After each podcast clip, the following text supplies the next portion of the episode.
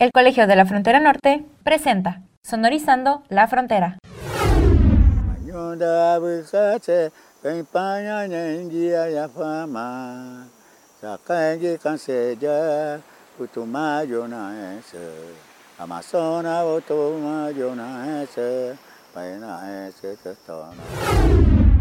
Bienvenidos a Sonorizando la Frontera, un programa que se realiza desde el Departamento de Difusión del Colegio de la Frontera Norte. Yo soy Carlos Martínez y hoy me acompaña Carla Ivonne Moreno Constantino, estudiante de la maestría en estudios culturales. Y bueno, Carla, buenos días, ¿cómo estás? Hola Carlos, buenos días, qué gusto estar contigo compartiendo este espacio. No, no, y un gusto que hayas, este, pues que hayamos podido concretarnos después de un, de un tiempo. Y pues para quienes nos escuchan, pues vamos a hablar con Carla sobre su el tema que está investigando, investigando dentro de la maestría, pero pues antes de, ello, Carla, digo, para seguirte conociendo un poco más, saber algo de ti, si nos pudieras pues, compartir un poco de qué estudiaste en la universidad, cómo fue que decidiste entrar a la maestría, pues precisamente en estudios culturales en el COLEF, en dónde has trabajado, ahora sí que lo que nos quieras compartir de ti. Sí, pues primero agradecerte a ti y al equipo de Sonorizando la Frontera por por la invitación y por el espacio para compartir parte de la investigación que desarrollo en la maestría.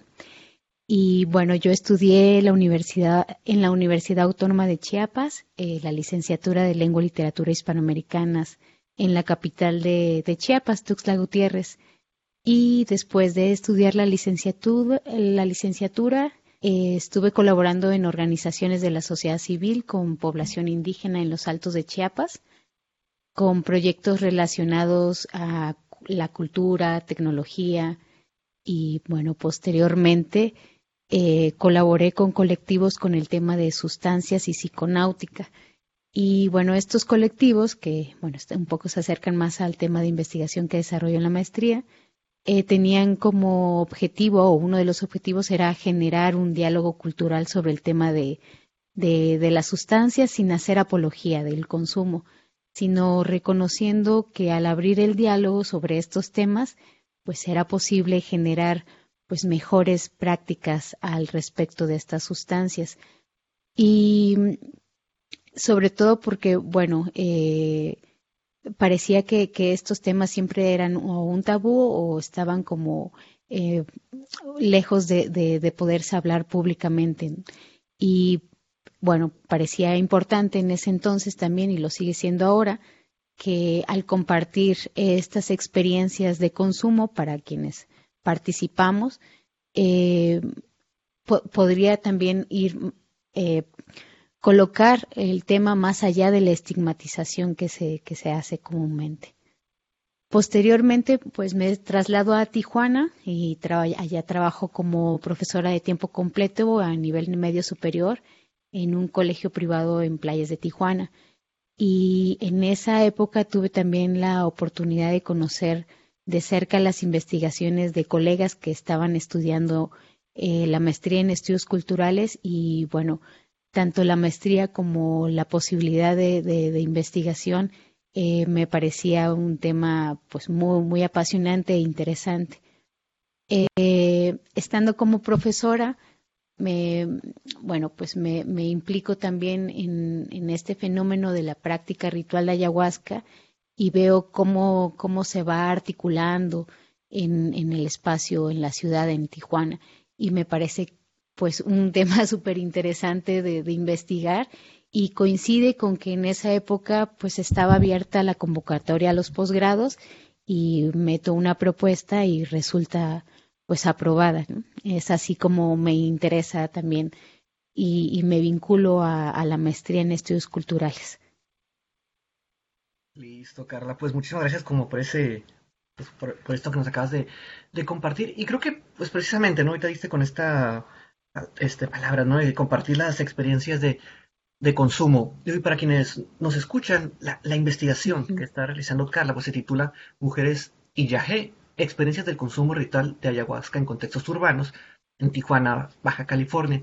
Digo, y yo creo que es ahorita de este con, este, con eso de compartir experiencias, porque pues recuerdo, ¿no? Varios este, amigas eh, amigos que, ¿qué es eso? Que hacen, que practican el, el ritual de ayahuasca y luego, pues, en una plática o en algo comienzan a, pues, a compartir, ¿no? Y yo creo que, al menos aquí en Tijuana, creo que mucha gente conocemos a gente que, que lo ha hecho, pero digo, si pudiéramos como empezar quizás desde lo más básico, nos puedes compartir, Carla, ¿qué es la, ayahuasca? O sea, creo que a lo mejor todos tenemos alguna idea, algo disperso, pero tú dentro de tu investigación, ¿cómo pones a la ayahuasca? Claro, pues la ayahuasca eh, es un preparado vegetal a partir de la decocción de dos plantas. Eh, se usa la liana Banisteropsis capi y la otra planta eh, comúnmente es la Psicotria viridis. Estas en conjunto pues resultan un brebaje psicoactivo y este brebaje eh, es utilizado por diversos grupos étnicos en América del Sur y se considera una bebida sagrada y la utilizan para diferentes propósitos. Esta, esta bebida eh, tiene también fuertes implicaciones filosóficas y mitológicas para, pues, para estos grupos étnicos. Eh, la práctica ritual de ayahuasca eh, también ha tenido en, las últimas décadas un proceso de, diáspora global y se ha extendido más allá de, su lugar de origen. Y bueno, tan así que pues es una práctica que se encuentra en, Tijuana. Y en contextos, sobre todo en contextos de Occidente, urbanos, Principalmente uno de sus usos es el medicinal y terapéutico. Y bueno, eh, eso a grandes rasgos es la ayahuasca. Y, por, ejemplo, este, Carla, digo, pues como que muchas sustancias psicoactivas quisiera pensar, ¿no? Que, que menos ahorita, pero a lo mejor solo es por, por la edad y la generación, pues pensaría que están menos estigmatizadas, ¿no? Pero luego, eh, converso o hablo con gente más grande y pues no hay como un, rechazo, pero muchas veces viene desde el, desde el desconocimiento, vaya, o sea, solo es como de, ah, pues es, malo, no se hace, no algo. Eh, digo, no sé si vaya por ahí o por dónde lo, lo ves tú de que, pues la importancia, ¿no? De realizar este tipo de, de, investigación en torno pues, a los rituales, eh, a la ayahuasca, no sé cómo lo veas tú desde ese lado, Carla. Sí, bueno, sobre todo, eh, bueno, pienso que el campo de los estudios culturales permite una investigación eh, cualitativa, eh, sí, de, de, este fenómeno de la práctica ritual de ayahuasca, pero también de la experiencia de, ayahuasca. Y a mí me, me parece importante este campo de investigación de los estudios culturales porque además de, dar la posibilidad de estudiar la cultura, eh, ¿no? Como por ejemplo una práctica ritual o, eh, no sé, por ejemplo el fútbol, ¿no? Como entender la cultura de manera amplia. Eh, también permite estos, estas perspectivas críticas ante tal o cual fenómeno social cultural. Entonces, eh, digamos que la, importancia, una de las importancias de, desarrollar esta investigación en el campo de los estudios culturales eh, es que permite también caracterizar cualitativamente cómo se organizan estas experiencias rituales de ayahuasca, este, desde lo social, pero también desde lo subjetivo. Y además de hacer pues visible eh, cómo se están entramando esta, esta revitalización de tradiciones y prácticas de origen indígena y también los posibles y las posibles hibridaciones culturales que toma la práctica en cada ciudad, en este caso en Tijuana. Y sobre todo, todo Tijuana como, como frontera. Y bueno, la, el ritual de experiencia de ayahuasca es interesante. Bueno, ahora en trabajo de campo me, me ha parecido que una de las cosas que resultan también, al menos eh, visibles, es la participación de mujeres, eh, sobre todo en esta práctica ritual. Y pues además de, de, que esta investigación está pues delimitada al consumo ritual de, por parte de mujeres, eh, pues esta investigación permitiría también pues explorar estas experiencias de sanación emocional, espiritual, física y también desde el cuerpo, ¿no? O sea, que, que, todas estas prácticas y experiencias están, están siendo orientadas desde el cuerpo.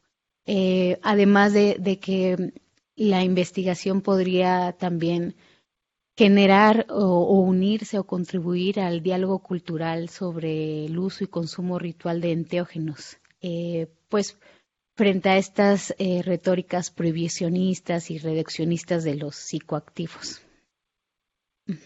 Y me hiciste recordar, digo, en, algún momento una, una amiga me, contó que había, pues, eh, eh, que había participado en un ritual de, ayahuasca con, su mamá. Que, y me dijo, fue algo, o sea, me compartió esa experiencia, me dijo, fue algo como muy, me dijo, porque no teníamos una buena relación, no teníamos nada, me dijo, y fuimos, nos eh, guiaron y bueno, me contó como que cada una vivió su experiencia muy diferente, pero que al final pues lograron eso, ¿no? O sea, como que un, una cuestión de sanación entre ellas, de, pues de, perdonarse, pero me dice que al después, ellas hablar sobre lo que vivieron, lo que sintieron, pues fue muy, diferente. Y que me, imagino yo que con el grupo en el que estuvieron, pues cada uno habrá vivido eh, el, ritual de ayahuasca de manera muy, o sea, muy personal. Y pues por esta parte, ¿no? Digo, ¿en qué consiste la, experiencia de quienes participan? O sea, no solo preguntaría yo al momento de, de, ingerir el brebaje, sino, o sea, desde antes, desde el estar ahí, o sea, no sé si nos podrías dar como una breve, quizás, introducción de cómo es el, el ritual, o sea, qué es todo lo que involucra esto del, de la ayahuasca, Carla. Claro, pues quizás hacer una pequeña acotación de que, bueno, la, investigación eh, pasó por la evaluación del subcomité de bioética del COLEF, del Colegio de la Frontera. Eh, esto debido a que, bueno, hay ciertas prácticas que no necesariamente se realizan de manera ritual y con ciertos elementos que permiten que la práctica sea segura. Entonces, eh, la investigación en ese sentido se delimita a grupos o colaboradoras que, tienen una práctica ritual. El ritual va a ser importantísimo para este tipo de sustancias o enteógenos, ya que permite orientar también eh, y estructurar la experiencia, en este caso de la ayahuasca. Entonces, eh, el ritual yo creo que comienza desde las prescripciones, eh, porque es necesario hacer una dieta también antes de consumir. Regularmente eh, los grupos con los que yo he estado también platicando, dialogando, regularmente eh, prescriben la dieta 10 días, 20 días o un mes para entonces preparar no solamente el cuerpo, sino también eh, la implicación o las dimensiones emocionales, eh, psíquicas y demás, que, permiten entrar en la experiencia con un propósito y, de manera respetuosa. Eh, entonces, bueno, yo pensaría que parte de las prescripciones, pues está la dieta, ¿no? El consumo, el no consumo o poco consumo de sal, no carnes, ¿no? También hay un periodo de, asueto, ¿no? En, sexual, eh, donde pues es necesario también tener un propósito. Eh, es muy importante que, se pueda formular una pregunta que, que oriente la experiencia porque, bueno, porque uno puede sacar provecho a estas experiencias más allá de lo, de solamente lo lúdico este, pienso que, estas experiencias permiten un autoconocimiento pues muy potente eh, si además se, acompaña con otras prácticas, por ejemplo, la psicoterapia. Entonces, eh, por eso es muy importante tener eh, claro o al menos una pregunta formulada que, permita guiar la experiencia, pero también recordar todo lo vivido y, qué significado puede tomar esa experiencia vivida a partir de la pregunta que se realiza. Eh, la, práctica, pues bueno, muchos tienen distintas formas, ¿no? Hay, por ejemplo, este, facilitadores indígenas que vienen de Perú, de Colombia, de Brasil, particularmente a Tijuana, pero también hay personas que, eh, como facilitadores, que se han formado en centros eh, de, formación chamánica, en, por ejemplo, en Perú con los Shipibo Conibo.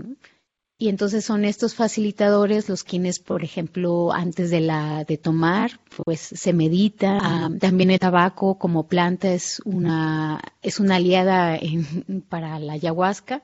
Entonces hay purgas de, tabaco, pero también hay, hay, quienes solo limpian con tabaco a nivel energético. Em, y bueno, una serie ahí de, de, elementos que van a acompañar la, la toma de, ayahuasca. Eh, Ahora lo que he encontrado también en campo en Tijuana es que el consumo de ayahuasca también se acompaña del consumo de otras plantas consideradas sagradas. ¿no? Esto va a ser de manera opcional, pero este, esto es como para dar un panorama de que la práctica ritual de ayahuasca en el contexto Tijuana eh, no sucede sola, sino sucede articulada con otras prácticas y va a depender también em, del facilitador cómo, cómo, estructura también su, ritual. Por lo regular, eh, esta, la, toma de ayahuasca, en cuanto se toma, pues eh, em, va a haber un proceso de, de purga que quizás a muchos no, les guste, pero que es parte también del proceso eh, psicoactivo de la planta. Entonces la purga no solamente es una purga física, sino es una purga en todas las dimensiones del cuerpo. Bueno, así es entendido también en contextos indígenas y así lo entienden muchos de los facilitadores urbanos en la ciudad. Entonces, después de la purga, bueno, la experiencia este, y la pregunta formulada pues eh, uno regularmente tiene visiones que pueden ser visiones relacionadas a una memoria eh, biográfica, eh, ya sea cuando yo era niña, ¿no? Este, o de traumas, ¿no? Pasados, que entonces al, al, al rememorar en estos estados de, de conciencia expandida, uno puede trasladarse en distintas perspectivas para entonces poder significar o darle un sentido a eso que se vivió. Y yo creo que por eso, digo, a nivel farmacológico, pues eh, la interacción de la ayahuasca con el hipocampo, pues es muy, muy fuerte y yo creo que por eso también muchas de las experiencias que se narran están en relación con una memoria biográfica, lo cual permite, eh, pues, poder reestructurar o resignificar eso que se ha vivido y entenderlo desde otras, otras perspectivas, conllevando así a, un, entendimiento más amplio, una sanación, un, un, aspecto terapéutico de, la bebida. No, Carlos, pues, este, Carla, pues digo, muchas gracias por, por esto, ¿no? Que nos acabas de, de compartir como parte de tu, de tu investigación. Yo creo que al menos a nivel personal, yo con mis ideas dispersas que tenía de, amigos, amigas que habían compartido pues, con esto es vaya muy amplio y, espero ¿no? que dentro de unos meses poder leer el resto de tu, de tu investigación ya que esté eh, digitalizada en la eh, biblioteca del, del COLEF. Pero Gracias. Digo, este, el, digo, el tiempo se nos está yendo, creo que digo, me quedo con más preguntas o al menos me despertó más la curiosidad, pero espero que más adelante, ya con la investigación más este, avanzada y presentada, podamos como que retomar un poco la conversación. Pero, pues digo, por último, Carla, para cerrar, ¿no? Digo, aprovechando un poco que está también abierta ahorita la, la convocatoria, pues en el, en el colegio, en los posgrados, en, estudios culturales, digo, no sé si habría eh, algo, ¿no? O sea, un, un comentario que tú les podrías compartir a esas personas ¿no? que están interesadas en, iniciar un, posgrado, pero están un poco dudosos, o quizás para personas que ya vayan a entrar y que sean uno y que pues ya con tu experiencia podrías decirles, ¿sabes qué? Hagan esto, no dejen esto para el último, avancen con eso. Vaya, un, pues un consejo, Carla, que les podrías como dar a estas personas. Claro, Carlos.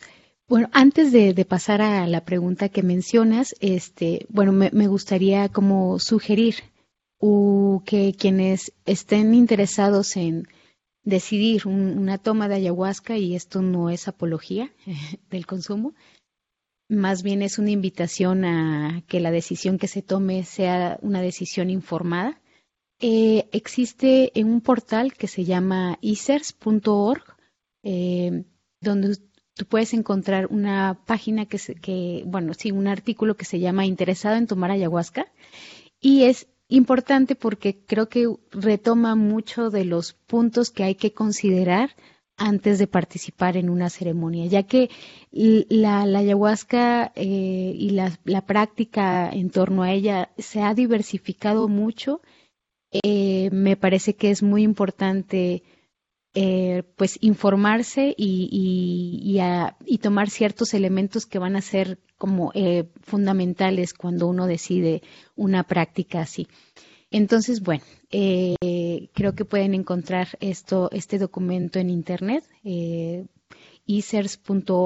eh, que es la organización, y bueno, quizás el articulito, bueno, más bien el artículo se llama Interesado en tomar ayahuasca, entonces, bueno.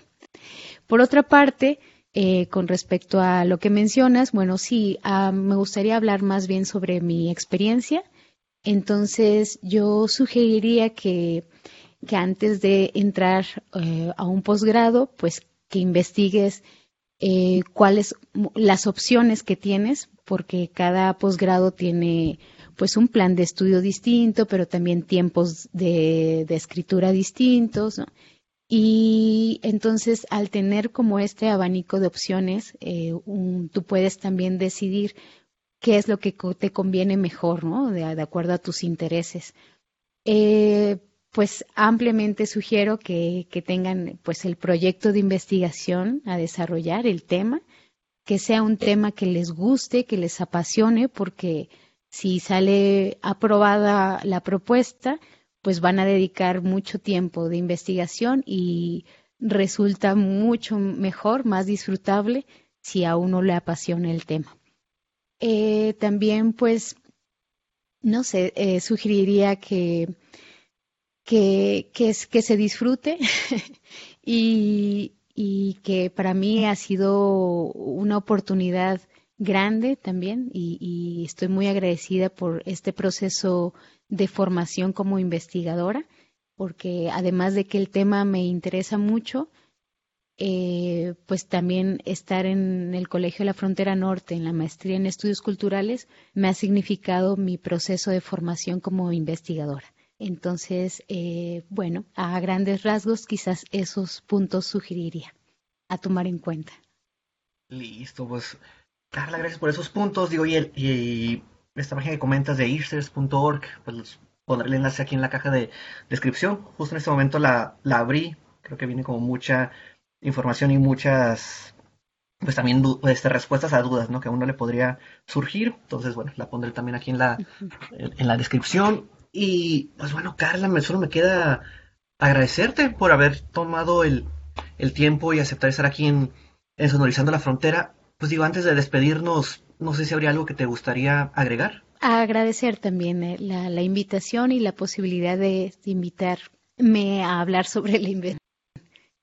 Em, yo espero también como que en la medida de, del transcurso de este semestre, que ya es el último que curso, eh, pues empiece también a tomar forma en otros, en otros espacios, eh, pues las, la, la, investigación, los resultados de la investigación para, pues eso, para que también circule de muchas formas. Y bueno, muchas gracias a quienes nos escuchan y a todo el equipo de Sonorizando la Frontera. Listo, pues Carlos, muchísimas, muchísimas gracias. Pues este, suerte en este último semestre. Y pues nada, Así llegamos a un final más de este programa de Sonorizando la Frontera que se realiza desde el Departamento de Difusión del Colegio de la Frontera Norte. Yo soy Carlos Martínez y hasta la próxima. Una producción del Colegio de la Frontera Norte.